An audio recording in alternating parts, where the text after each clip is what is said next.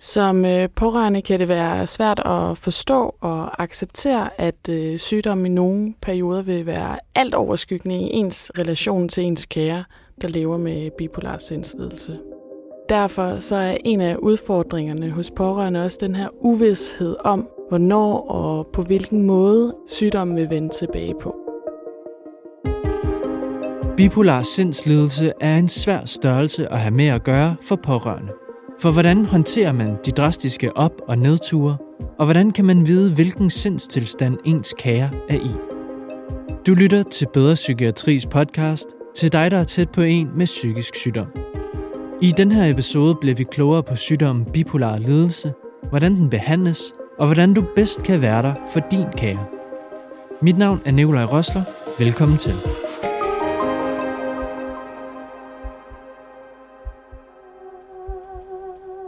Jeg svinger meget i stemningsleje. Fra at være dybt depressiv til at have manier. Det værste har været de perioder, hvor jeg har været i manier. Jeg har ikke været klar over, at jeg var syg i de her perioder. I stedet så jeg mig selv som en fantastisk mand, Guds gave til kvinder, stærk, smuk osv. Når jeg var depressiv, vidste jeg i det mindste, at jeg var syg. Men jeg kunne ikke se mig ud af problemerne, som mine manier havde skabt. Jeg skammede mig dybt, i sådan en grad, at jeg besluttede mig for at tage mit eget liv.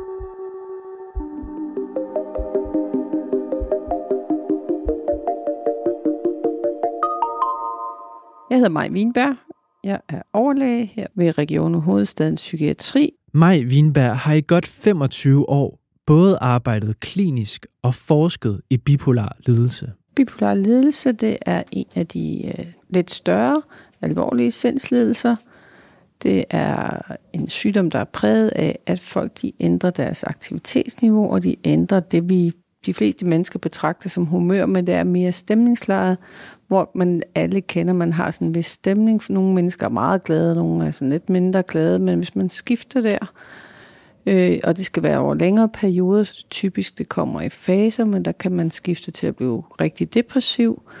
Øh, og der har man jo kun depressioner, men hvis man så udvikler det, der hedder manier, så har man en bipolar lidelse. I den ene ende af spektret ligger altså manier.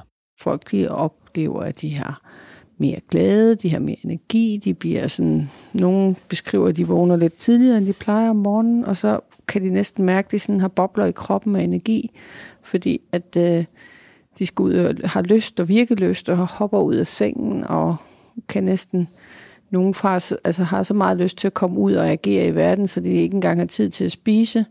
Og det kan gøre, at man bliver sådan lidt, øh, hvad kan man kalde det, snæversynet. Andre kan blive mere sociale også. Altså så ofte noget med at få mange bolde i luften. Og det, der så kendetegner ved, fordi sådan her vil vi jo alle sammen gerne have det, hvis man kunne, kunne styre det med de fleste, taber de der bolde rundt omkring.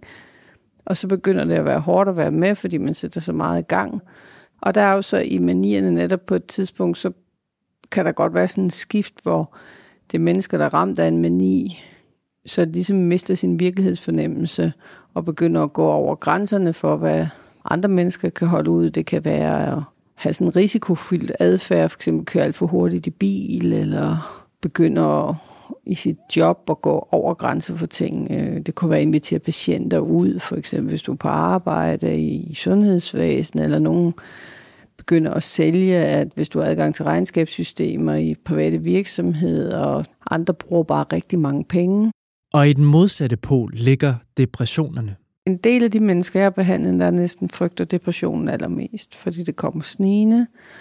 Nogle oplever nu også, at det kan komme overnight, men hvor de vågner op, og så er den dag slet ikke god. Det er virkelig en ny dag, truer. Men så, når folk vågner der om morgenen med depression, så er det ofte, nogle oplever det rigtig slemt om morgenen, så de kan slet ikke komme ud af sengen. De kan ikke overskue at gå i bad, de kan ikke overskue at få at vælge det tøj, de skal have på. Øh, og kan slet ikke overskue at komme ud af døren og skulle afsted.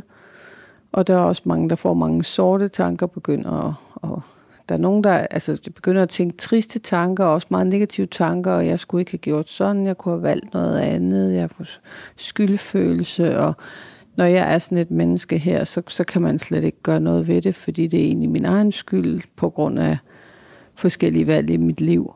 Og det kan, altså en utrolig pinsom tilstand. Linn Sofie Åbling er rådgiver hos Bedre Psykiatri. Hun fortæller, at pårørende bliver bekymret over deres kaos op- og nedtur. Ser vi ved manien, jamen så er det jo den her bekymring for, hvad kan de finde på at gøre? Altså, vi har talt med nogen, jamen, hvor de har brugt øh, hele opsparingen, og øh, ved andre er de så depressive, at de ikke kan se, vil de nogensinde få det godt igen? Øh, kan de ende med at tage deres eget liv? Så der er rigtig mange varierende bekymringer i at være pårørende til en med bipolar sindslidelse. De her varierende bekymringer kan lede til skov i relationen. Som øh, pårørende, der kan det være øh, rigtig svært at skulle forstå og acceptere, at øh, sygdommen kan være så varierende i op- og, og nedture. Og det kan blive ret øh, overskyggende, eller alt overskyggende i ens relation, øh, når ens kære lever med en bipolar sindsledelse. Og øh, derfor så er det jo også den her øh, uvidshed om, altså på hvilken måde øh, og hvordan at sygdommen den vil øh, måske vende tilbage på, at øh, det kan sidde i en sådan, og hele tiden at skulle være opmærksom på det.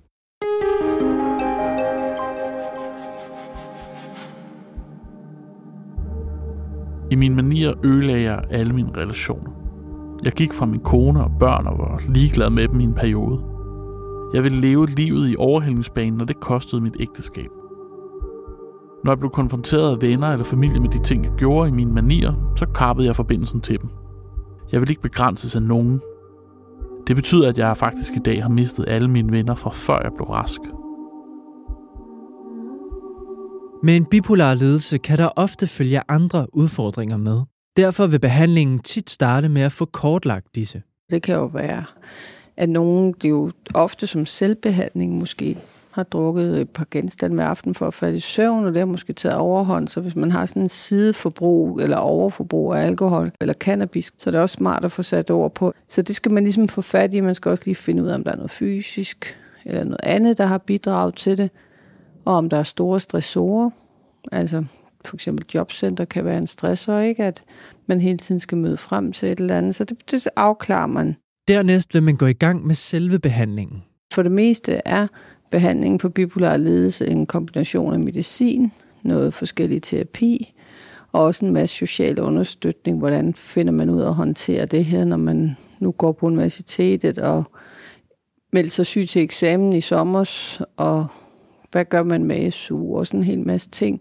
Der er en masse, eller nogle har jo også for eksempel glemt at åbne deres e-boks til sidste. nu er det rigtig svært, hvis man har fået midt idé også. Og det er jo sådan nogle ting, som vi gerne vil gå ind og hjælpe med.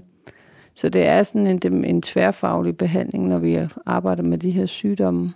Den medicin, der bruges til behandling af bipolar lidelse, vil være medicin, der hjælper med at stabilisere stemningslejet.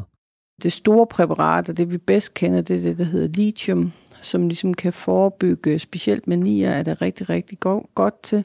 Så du kan behandle en akut mani, men du kan også lave det som en forebyggende behandling. Og der virker det faktisk også imod at få nye depressioner, så det virker både mod nye depressioner og nye manier. Så har vi noget, der hedder lamictal, som også er stemningsstabiliserende, som vi bruger meget til dem, der har mange depressioner.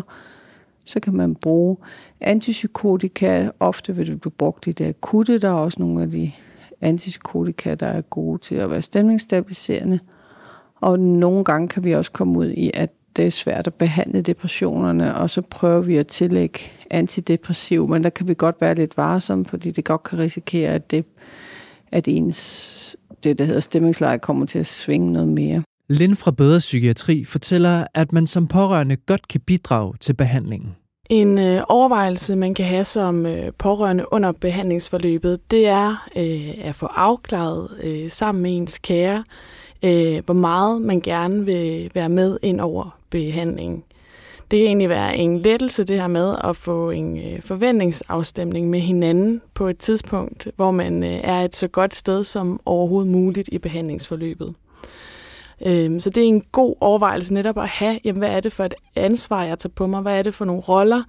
Øh, sådan så det egentlig bliver tydeligt. Øhm, der er også rigtig mange pårørende, der oplever, at de egentlig bliver nødt til at tage et ret stort ansvar på sig Øh, det kan være, at man også giver udtryk over for personalet på afdelingen, at man gerne vil altså, være der, øh, når der er nogle vigtige samtaler, eller hvis der er nogle øh, aktiviteter, de måske kan være med til at, at hjælpe. Det kan være at komme og, og gå en tur.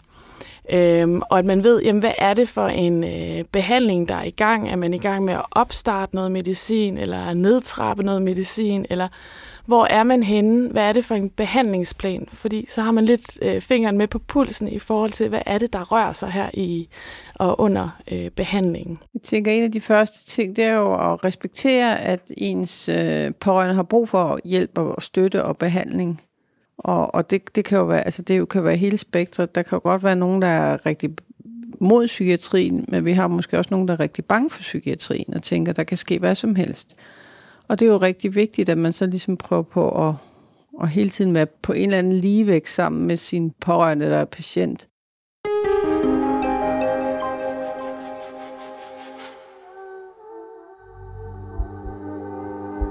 Jeg har en ny kone i dag, og vi har lagt en plan. Jeg har ikke været syg den tid, vi har været sammen, men vi har sammen med min psykiater fundet nogle markører for, hvad hun skal holde øje med, hvis jeg begynder at tippe til den ene eller anden side. Det samme har jeg gjort med mine nu voksne børn. Det er ligesom en beredskabsplan. Så selvom jeg ser mig selv som rask i dag, så hjælper de mig i mine små svingninger og husker mig på, at jeg ikke er syg. Derudover så har min ekskone været der for mig og vist en form for omsorg, selvom jeg har udsat hende for så meget. Hun har støttet mig, og det har også gjort en forskel. I dag ser jeg mig selv som rask. Jeg tager medicin dagligt, men det er primært forebyggende. Som pårørende kan det være svært at vide, hvad ens kære har brug for. Derfor kan det være en god idé at lave en plan sammen. Når tiderne er gode, og man har nogle gode stunder sammen, at man egentlig også tør at bringe det her, der har været svært op, og få talt det igennem. Fordi det netop er, kan være en hjælp til at så øh, vide, hvad man, hvordan man kan hjælpe bedst muligt, øh, når de mørke tider de ligesom kommer igen. Øhm, og så handler det jo også rigtig meget om netop at få, få lavet en plan for, jamen, hvad har jeg som pårørende mandat til at gøre, hvis øh, min kære altså, øh, får en hypomani, en mani eller depressive symptomer, at øh, man på forhånd ved, at det er okay, jeg kontakter behandleren, eller at det er okay, at jeg kontakter egen læge, eller den øh, ja, privatpraktiserende psykiater, alt afhængig af, hvem du er tilknyttet i det her længere forløb. Derudover har mig et par gode råd til, hvordan du kan hjælpe din kære i de svære perioder. De skal blive ved med at være der. altså det er jo rigtig vigtigt at melde ind, skriv, ring, sige, jeg kommer forbi, smid et lille sædel ind. Og så nogle gange kan det jo også godt være ligesom at blive lidt en skygge og kunne se, når det er måske meget godt, der lige bliver købt lidt mælk og nogle nudler og noget nemt mad at lave, eller hvad det nu kan være, lige komme forbi, eller sige, hvad, hvordan, nu ved jeg, at i dag er det den 31. for eksempel, jamen er, er der blevet betalt regning, og er der styr på e-boks, og sådan på en hyggelig måde. Jeg tror ikke, man kan sige, at nu skal jeg ordne dine ting igen. Det nytter ikke noget, men, men, men sådan snakker om, og igen noget, der kan være rart, at man har talt lidt om, da, da pågældende havde det godt, som ligesom kan sige, sidste gang var det jo rigtig surt, at, at de endte med at lukke for elden. Så det skal helst ikke ske igen. Men selvom det er godt at være der for din kære så meget som muligt, så skal du stadigvæk huske at passe på dig selv give en selv lov til at sige, det er okay, at jeg synes, at den her situation er rigtig svær at være i, eller at, øh, at jeg har svært ved at håndtere det, og egentlig sige, jamen det er egentlig okay, fordi på den måde, så er man med til at fagne sig selv og sige, jamen det er okay det her. Der er ikke noget, der er forkert i, at jeg oplever at have det på den her måde. Det er ret almindeligt. Øhm, og så derfor øh, efterfølgende, så er der også noget mere rum til at kunne lægge det lidt til side igen. Og hvis man oplever, at det så er svært at lægge det til side igen, så er det også der, man kan have en overvejelse om, jamen har jeg egentlig brug øh, for noget mere hjælp som pårørende? Har jeg brug for, for eksempel i bedre psykiatri, har vi nogle pårørende grupper ude i vores lokalafdelinger. Vil det kunne være en hjælp for mig? Eller har jeg egentlig brug for noget endnu mere professionel hjælp og, øh, og skal have en psykolog? øh, jamen så kan man gå til egen læge og få en henvisning til en psykolog. Det var alt for den her episode af Bedre Psykiatri podcast. Du kan finde flere gode råd i vores rådgivningsunivers, som du finder link til i episodebeskrivelsen. Og husk, at Bedre Psykiatri er til for dig, der er pårørende til en med psykisk sygdom. Igennem episoden har du hørt citater fra en person med bipolar ledelse. Citaterne er indtalt af en professionel speaker og er baseret på et interview med en anonym kilde, som vi kender navnet på. Podcasten er udgivet med støtte fra Trykfonden og produceret af Kontekst og Lyd. Mit navn er Nikolaj Rosler. Tak fordi du lyttede med.